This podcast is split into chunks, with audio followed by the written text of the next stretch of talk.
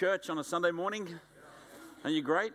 And um, we do keep our thoughts and prayers around people living nearer to the fires and um, that they would be protected and the Lord bring the rain. Amen? Amen. Yes, well, I haven't been here for a while on a Sunday morning. Naomi and I ventured out to Penrith Church a few weeks ago and had a great time out there. Then we went out to Oberon Church with Pastor Joe Corman. I've got to tell you, they're doing a great job out there. It is really thriving church and got great favour within the community. So um, watch that space. And I encourage you, this Christmas break, if you need a break or anything, why don't you take a drive out to Oberon? It's only two hours away.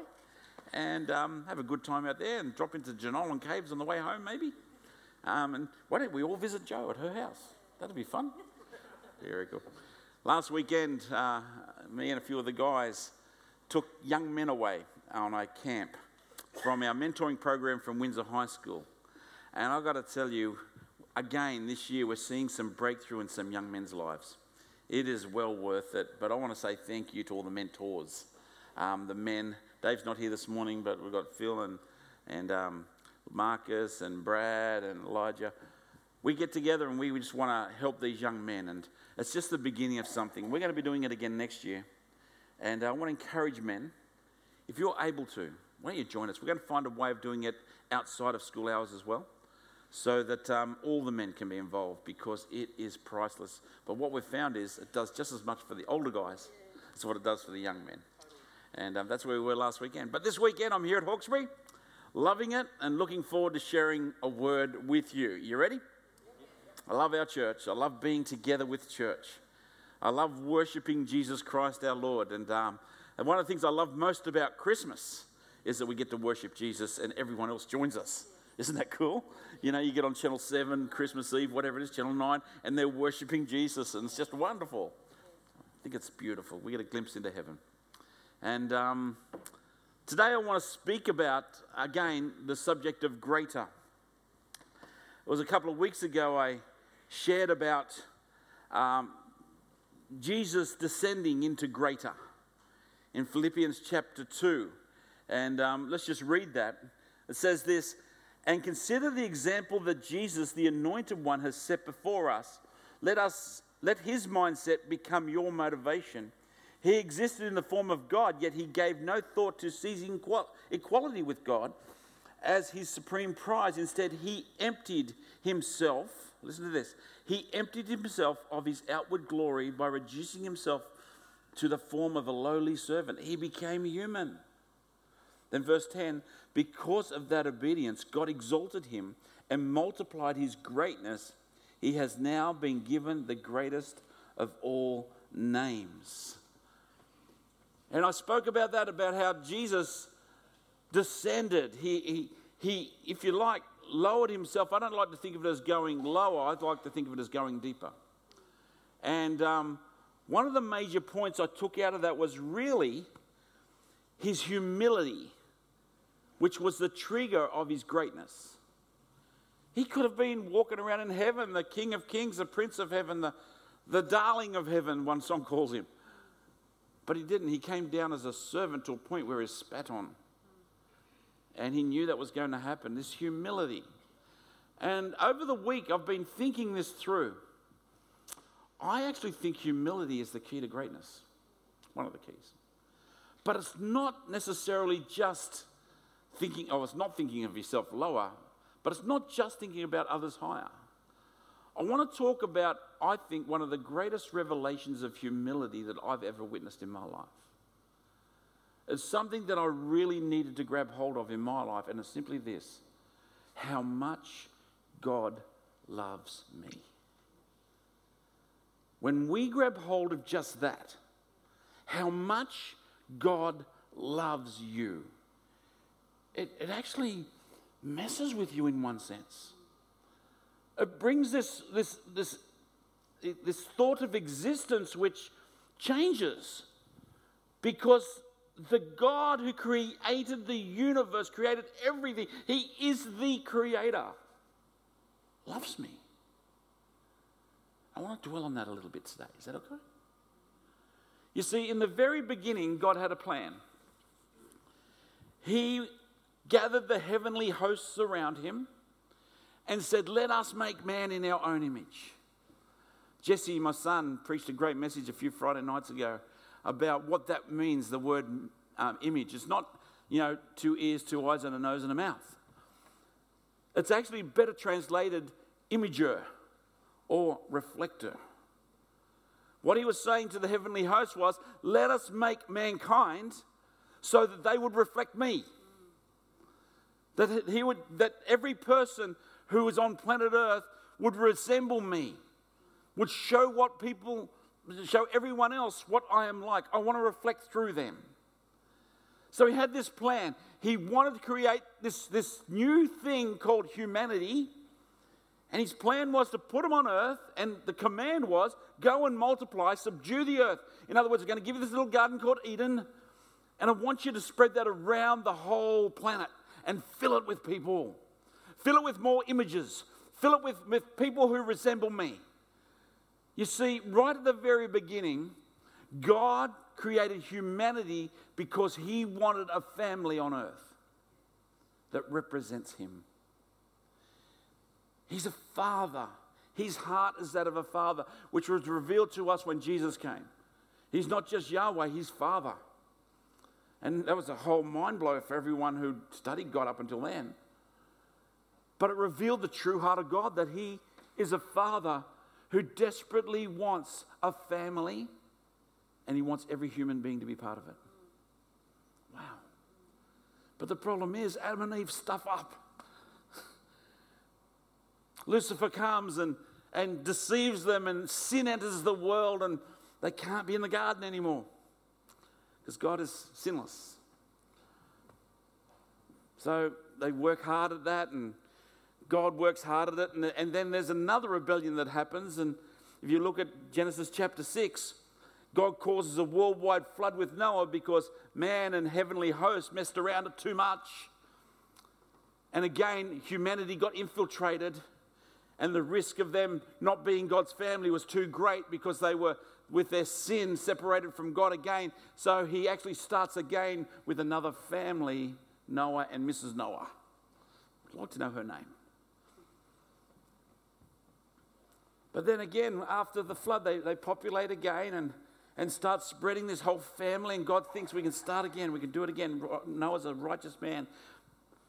But they blew it again. Genesis 11, we see that in the mankind decided we can, we can get up to God. Let's create, let's create a, a whole a, a, te- a temple and let's build it into a tower and let's have it so that we can touch God. Remember that God's command was go everywhere, and they said, No, we're staying here. We're, we're going to build. In fact, if you look at what they actually built, was they're building a tower to bring God down to them, which says a lot, doesn't it? And God said, This is wrong. And you look at it, He actually dispersed them into several different nations. He said, I'm going to start again. And I'm going to create another nation it's going to be my nation. So he grabs a little girl called Sarai, and uh, not a little girl, an older lady called Sarai, and an older man called Abram. And he starts a family with this couple who couldn't have children to prove that anyone can be part of a family. And he starts this nation called Israel. And at this point, he's divorced from all the other nations because they didn't want anything really to do with him. But his plan was still in place. You see, he loved humanity that much that he instigated through Abraham. His seed would come this Savior of the world. And we fast forward again that the Savior of the world again comes into a family which in our world would be called almost an illegitimate family, not married yet, to prove that it doesn't matter. I just want family and Jesus is born, lives the perfect life. They kill him, but he raises again, victorious, canceling out the guilt, the sin, and the shame. But the most beautiful thing about this is this it enables all those divorced nations to be come back, to be part of what God wants. Isn't that a beautiful story? that God would still love all humanity that much, that He would do whatever He could to bring them back so that He could have them in His family. Wow. Job's not done yet. There's still plenty out there in those nations that don't know Him and don't know that they love Him, that He loves them. Job's not done. But my point is this what does it mean for us today? Well, it actually determines our existence on earth is a very great one. And this is my pondering. How humbling is it to realize the first thing is this that God chose to love me. And He chose to love you. He had this plan, and His plan was to love all mankind, but it didn't work out. But He still made a way for us so that we could come back to Him. That's how much He loves us. You see, we can often think about how much do I love God? I've got to love God more. But can I tell you, that pales into significance when it comes to how much God loves you. Christianity is less about you loving God and more about how much He loves you. And here's the thing about His love for you you cannot get rid of it, you cannot stop it. Romans 8, the latter verses of chapter 8 says this there's nothing you can do to separate yourself from the love of God. He will love you anyway. Romans 5 8 says this, but God demonstrates his own love towards us that in that while we were still sinners, Christ Jesus died for us. John, the apostle, the disciple, he understood this. I used to read the book of John, very interesting. He refers to himself as the one Jesus loved. And then you sort of sit there and think, what sort of love was he, man? I'm the, imagine that. Hi, I'm the one Jesus loves. You know, the other 11, they're okay. But, and I used to think John was sort of up himself a fair bit. But I've since realised he wasn't. He had a revelation about something that the others didn't get until later. You see, his whole existence was based on the fact that God loved him. It wasn't about how much he loved God, it was about how much God loved him. How humil how not humiliating, how humbling is that? That God would say, I love you, regardless of what you've done, regardless of who you've been, regardless of where you've been. I love you. What an interesting thought. John understood this. He wrote this, 1 John 4:19. We love him because he first loved us. He pursued us. The hound dog of heaven would not let us go. David in Psalm 139 talks about, you know, I am fearfully and wonderfully made. I thank you, God. And then he starts talking about his thoughts about God. He says, God, no matter where I go, you're with me. He said, God, even if I bed my bed in hell, you're still there. You, you don't leave me alone. He pursues you. He loves you that much that he would track you down and say, Hey, I want to be close to you. Wow. I thought about it because I know my life, I know what I've done, and I know that He knows what I've done. He knows the thoughts that I've thought. He understands, and He still, He still wants me close to Him. And I realize what it is. The fallible, the failing Ric is still better than no Ric at all for God. Remember the X Files? Remember the X Files, the 90s, 80s? You got Mully and Sculder, and one day they, they um, stumble upon a genie. And the genie appears before them, and of course, you've got wishes, right? So he says to Skull, uh, Mulder, Mulder, what's your wish? If you can have anything in the world, so he has great contemplation of this. Finally, he says, world peace, a place with no fighting, no corruption. Granted, he goes outside and there's no one left. Scully! Scully! Scully! You see, I think if God was to deal with us because of our sin and get rid of us, there'd be no one left. And he can't stand that thought. He would rather have someone who keeps falling over than not have them at all. That's how much He loves us. He would rather just tolerate our backward and forward and going away and coming back, going away, coming back. He would rather tolerate that than not have us at all. Think about that love just for a moment. Wow. He loves us. The whole Christian story is a love story about God. It's all summed up by God's love in this beautiful hymn that I love, and I'd love us to sing sometime, it'd be great. Could we with ink the oceans fill?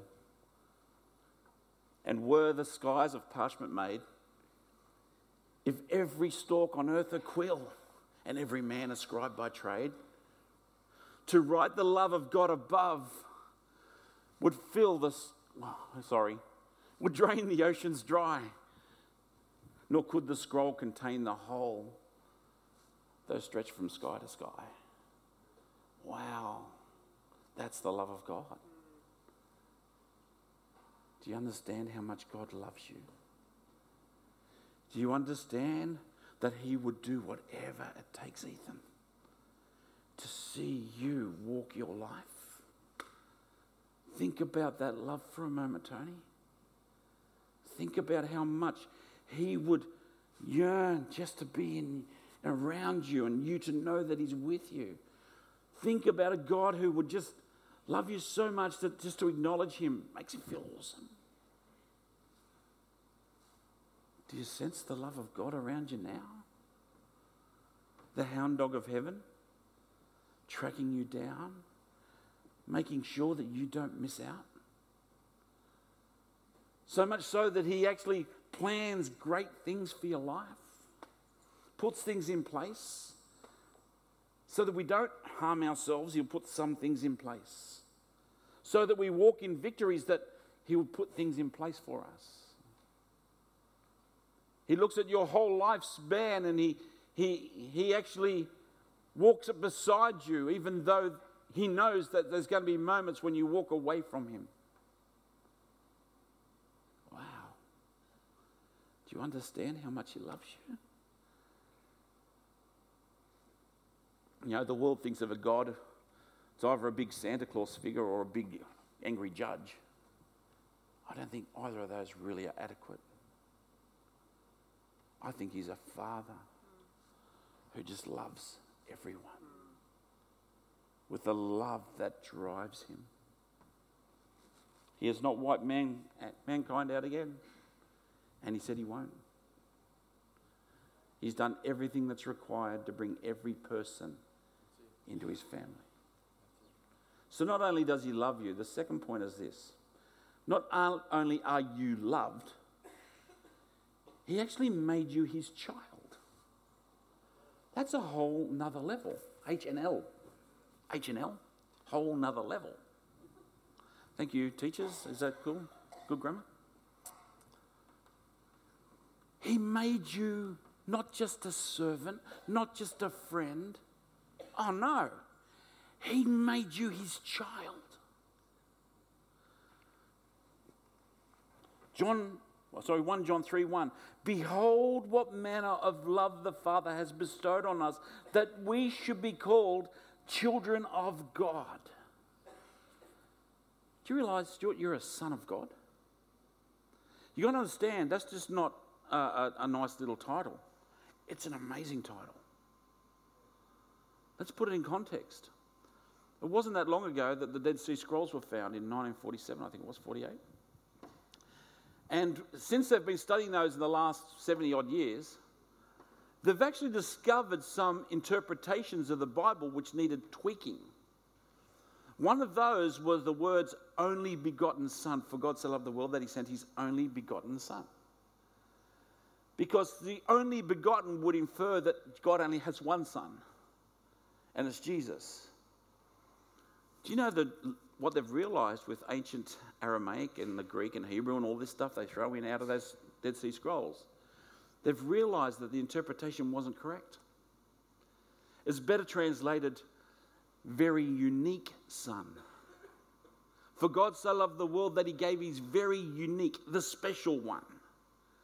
The implication is this He has heaps of them, He has many of them. And that is you and that is me, sons and daughters of God. And that really makes sense when you read Romans chapter 8, verses 14 to 17. It says this For as many as are led by the Spirit of God, these are the sons of God. For you did not receive a spirit of bondage again to fear, but you received a spirit of adoption by whom we cry, Abba, Father. The Spirit Himself bears witness with our spirit that we are children of God, and if children, then heirs. Heirs. Heirs of God and joint heirs with Christ if indeed we suffer with him, that we may also be glorified together. You are his child. I am I'm a son of God. No, no, no, no. Just take it back a minute. Realize how huge that is. The God of heaven, the creator, chose to have you the closest relative he can find. Do you know the Bible actually says that you will judge angels and spiritual hosts? that you will rule over the nations of the earth. Do you know that the scriptures actually say that? We're not just plebs that God has in his little corral. In fact, I would suggest you are not even a servant of God. Angels are servants, and you get to judge them. To say that you're a servant of God is not giving yourself enough credit. You rank much higher than that, and I think it is a rank. Because when you're the son, everything changes. When I was dating Naomi, um, my potential father in law was my senior pastor. That's a real scary time, let me tell you that one. Just in case when he starts prophesying, you don't want to get on those prayer lines, let me tell you. I noticed something. If I ever wanted to go and see him, I had to go to the secretary and make an appointment. And I know, I know it was just me. He would make me wait. And he would give, you know, it was terrible, you know. Like I couldn't get close to his door. But I noticed something special. Naomi could. No appointment necessary. She walked straight past the secretary, straight down the hall, kicks open the door. Hey, Daddy, how are you? It doesn't matter how busy he is, ready to see her. The difference relatives make. You're his relative. You see, there's a common presumption amongst Christians that we stand off God because God's, God's up there and we've got to be down here and He's making us bow down and worship, get close. That couldn't be further from the truth. He's not like that. He may be like that with the angels. I know they're forever singing holy, holy, holy and bowing down and all. That might be true for the angels. But it's definitely not true for you. You can kick that door open and say, Lord, I'm here because He made it possible through Jesus Christ. He made it possible because you are His child. You are co heirs with Christ. That means everything He has is yours too. In fact, when you think about it, he's talking to the Roman Greco world. Do you understand an adopted child is closer than a blood child because they were selected? When you put it in context that he's actually speaking to who he's speaking to, he went out of his way to say that. Much closer, much more important. Wow, you have a spirit of adoption whereby you can cry, Abba, Father. The word Abba, Aramaic word, Daddy. Daddy, I'm home. Wow. That's where the greater lies, I think, church. 1 Corinthians 6 3, if you ask them where, where does it say we, we judge angels? We get to judge them, says it there. Because you're one of God's children. You have authority in your life. And I think most Christians don't understand that authority. Most Christians don't know how to stand as a child of God. And I think God's calling us to stand as children of God on this earth. There's something different about you because you're a son of God or daughter of God. Many of you know that on, on Thursdays I actually go into Windsor High School as chaplain. And I've got to tell you, I love it. I absolutely love going into Windsor High School. And um, one of my things I've been doing is sitting in year nine English class with just boys in it. And these boys probably aren't the greatest learners. Um, although I see a lot of intelligence in them, they're just not learning how they could. And pretty disruptive class to say the least. I was sitting in there the other day, and I've been in there for about, I don't know, four or five weeks. And the teacher stops mid sentence when he's explaining something to these young men. And he goes, Sir, he points at me, Sir, this place, it's like there's peace in here when you're in here. And then he keeps on lecturing. I thought, well, that's really nice, thanks, mate. And all the boys are cool. They, they agreed. But it reminded me of a week or so before, I was in talking to one of the official teachers, or one of the teachers in the, in the office there, the, the executive, just chatting with her, and she's, she's just sharing a few issues she's having in her heart and just talking. So I realised I'm actually the chaplain more for the teachers and for the, the staff. And I'm um, just chatting, and she, and she starts crying a little bit. And she says, Why is it whenever you're in my office, I feel like there's peace in this room? She's an atheist. And I realised that's the authority of Jesus Christ on my life. I'm a son of God. In fact, I shouldn't be surprised when I walk into any room that the peace of God comes because I carry him with me because I'm his son. Remember, remember the prodigal son story, which Jesus spoke to say what God is like. Not what the, the sinner is like, what God is like. And remember when the son comes home with all pig muck all over him? And for a Jewish, that's, that's pretty bad. Pig muck all over him. I just want to be a servant. Notice God said, No, no, no, no, no, no, no. I don't want a servant, man. Bring the best robe, put it on my son. The robe is his identity. Bring the best robe. This is my robe, son. I'm giving it to you. That's what God's placed on you, regardless of your pig mark. Not only that, my ring, put my ring on him. Put a ring because the ring was like a credit card has authority. You take that into town, you can use my name to purchase anything. Wow. That's what he's done to you. Do you realize when you're praying, you're praying as a son or a daughter of God? Not as someone who comes to beg. Children aren't beggars, not God's children. We come in there and we, we claim what is ours. We claim peace in our family. We claim healing. We claim freedom. We claim breakthrough. We claim blessings. We don't beg for them. Why? You're a child of God. Church, you getting this? It's all under the banner of greater, and I'll explain to you why in a moment. Cool, the sign greater is up there. I was pointing us. Wonder if I'm pointing it greater or not.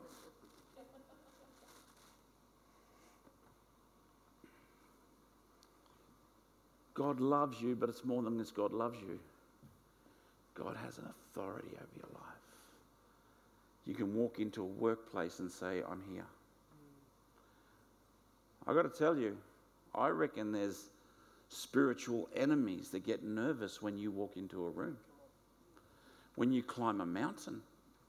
I think there's principalities and powers the Bible talks about that don't like it when you turn up.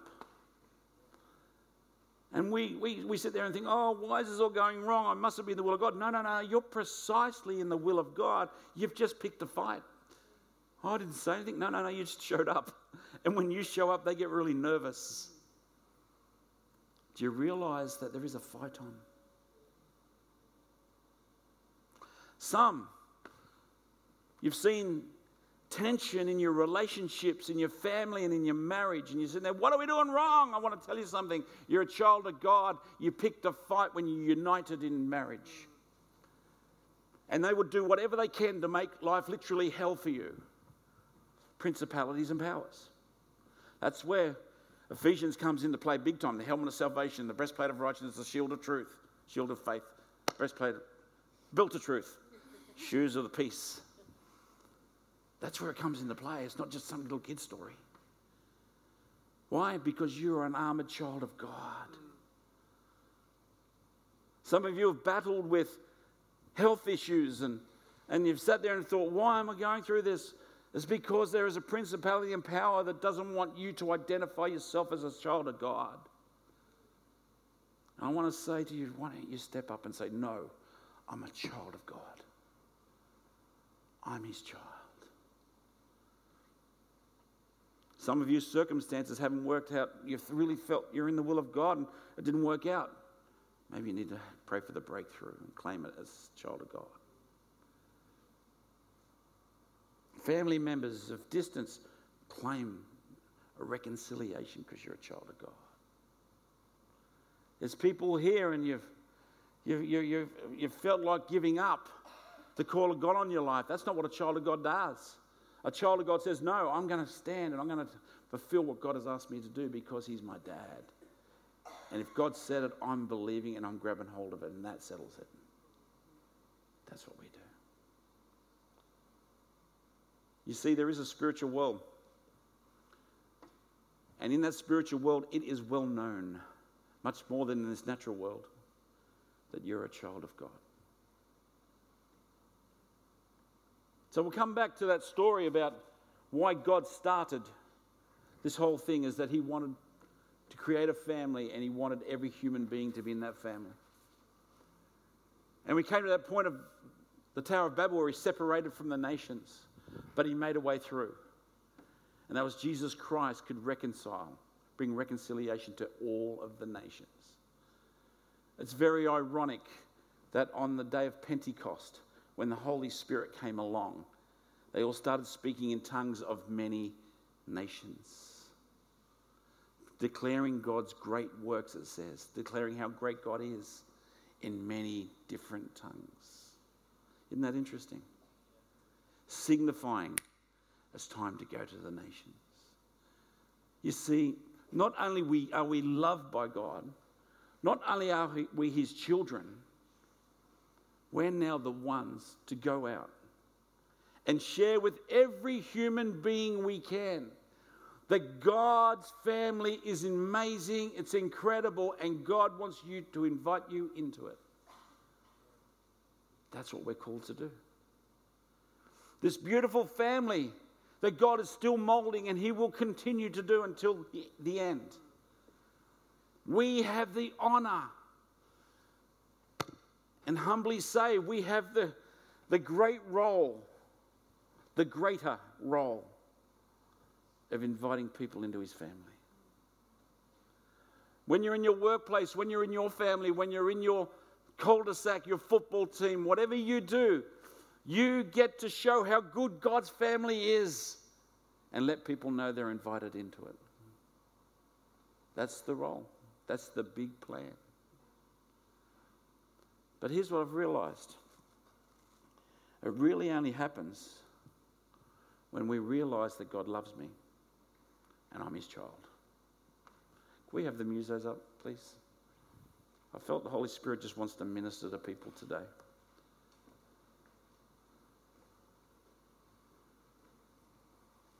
We live in a world which is very restricted to five senses. We live in a world that doesn't really believe much in the spiritual realm. But I want to let you know that the spiritual realm is very real and there's more than just five senses. There's senses that the Lord has, which has placed in us, which we can sense much more because we know Jesus Christ, because we've had Jesus Christ in our life. I'm just wondering whether this morning there's people here and you really struggle with the fact that God loves you, or God still loves you, or that God could ever love you. And when I spoke, it's like the Western world thinking came in, oh, yeah, yeah, he loves me like Santa Claus loves me and might come and visit me once a year. But that's not it at all. He is insanely in love with you. You are His. He would bankrupt heaven for you. And I think The call of God in your life has got to begin there. When you get that revelation, oh my goodness, He loves me. You've been trying to love Him as best as you can by being obedient and worship and even lifting your hands, maybe. I don't know. But that all pales into insignificance when you really grasp the thought that He loves you.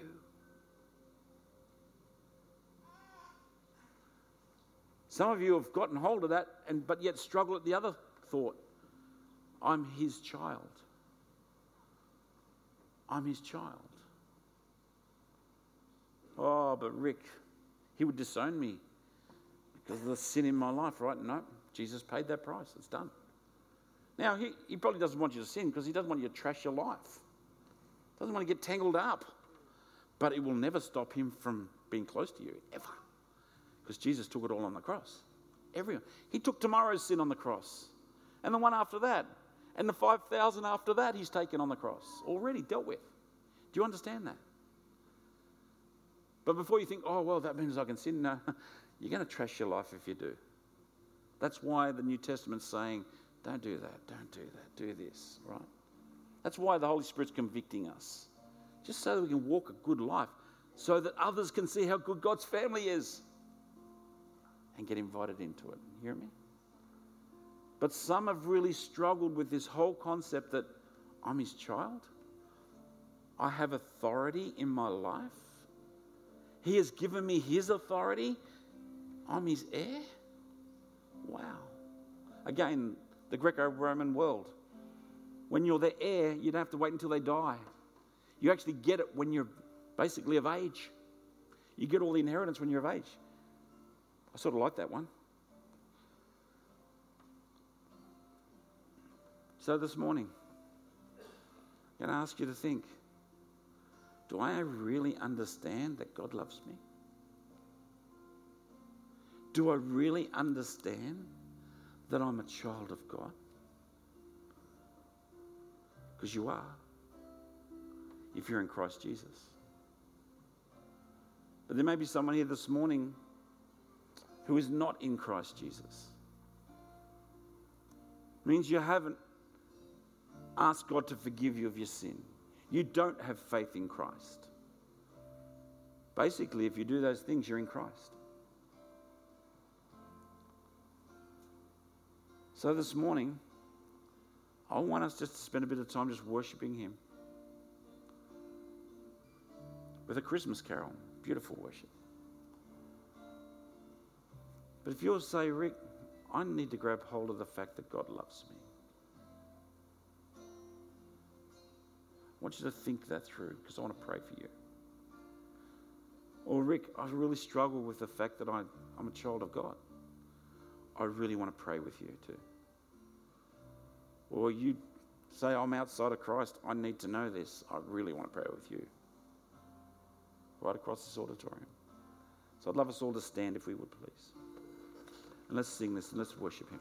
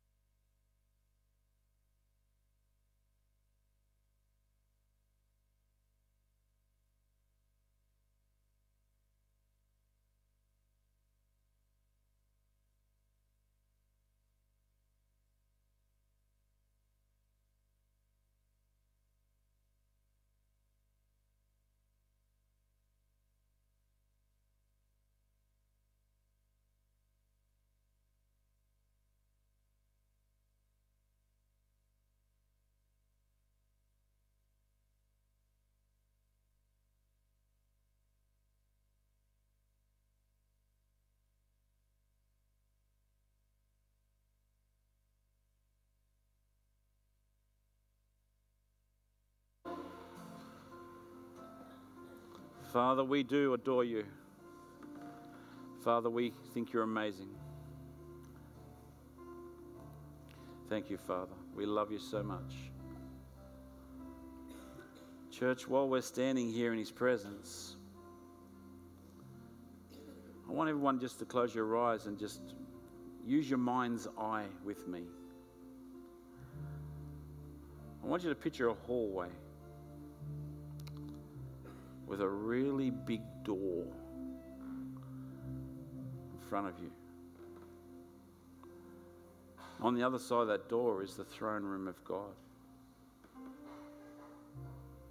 Yep, the angels, the seraphim. You can hear them singing and shouting on the other side of that door. But the door's closed. And you're on the other side of that, maybe. Child of God knows that the God on the other side of that door loves them. I want you to walk to that door and just push it open. And I want you to just begin to see the throne and look at God's face. How glad He is to see you. How glad He is that you would come into His throne room. Maybe He asks you to come up and sit on His lap or sit at His feet. He's not casting you away, He's not telling you where to go, or He's saying, Come. Come and be close because I want to be close to you. I don't want any ever ever have any distance between us. I want to be close. I have done everything required to wake, take away the guilt of sin and shame, and it is gone off your life. Would you come? Would you come?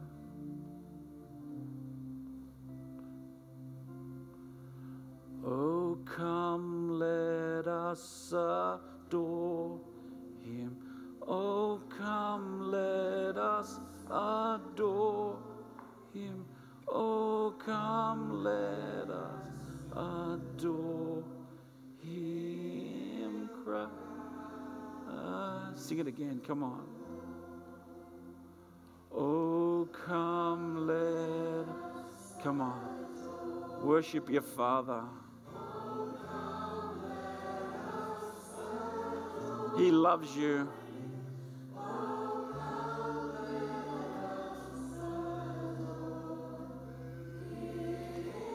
Come on, let's sing it again, church.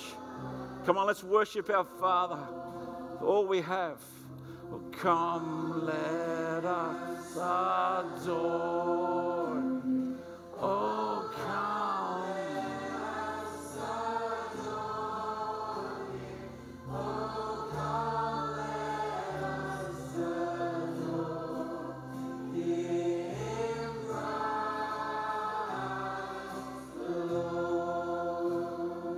Father, Father, I ask you right now if there be anyone here who doesn't understand how much you love them, would you let them know through the Holy Spirit? Would you let them know? Some people here right now, you're receiving the love of God. It's a real thing. You're feeling it inside your heart, inside your spirit, inside your being. That's a real thing. That's the love of God. It's like it's washing away the doubt. It's washing away the what if. He just loves you. Thank you, Lord. And Lord, there's also people here and they struggle to see you as their dad. Would you just supernaturally through your Holy Spirit, Lord, would you let them know that they are your child? And Lord God, you accept them unconditionally and that they have your authority, they have your power, they have your strength, they have your presence on them. Would you help them to do that? Church, just receive that. Just receive that.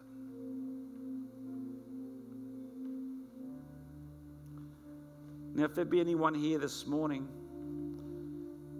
and you don't know God, oh, friend, you're, you're at the right place right now. I'm going to say a prayer, and if you would just follow that along in your in your own mind, in your own, under your breath, maybe, or if you want to pray it out loud, it's up to you. Just inviting Jesus Christ to forgive you and to come into your life. That's all you need to do, and you can start this relationship with God. This is how the prayer goes. Just follow me. It says this Father God, I know I'm a sinner. I've broken all your rules. But I know you sent your son Jesus to die on the cross for my sin and my shame and my guilt. Jesus, forgive me of all my sin. Come into my life. Make me like you. I want to experience God's love and I want to know that I'm his child. Thank you, Jesus, for dying on the cross for me. And thank you, Holy Spirit, for being with me. I love you, Father. In Jesus' name I pray. Amen. Now, Holy Spirit, let's lift up our church to you here. This is where the greater is found because you're the greater. And that you would actually ask us to be part of your family. We love that. Would you help us to walk in that? Every individual, every man, woman, child, every married couple, Lord God, Lord, may we all learn how to walk in your family as your children for the sake of those who aren't. Help us to see those who are outside of your family and may, Lord God, they be invited in. Help us to invite them in. I pray. In the name of Jesus. Amen. Amen. You sense His presence? Sense the presence of God here. You do realize we serve. Well, no, wrong words, Ric. You do realize that we are children of a very supernatural God. and we have the ability to, to touch the unnatural, the supernatural, because of Him. Church, this Christmas, don't get all natural on Him.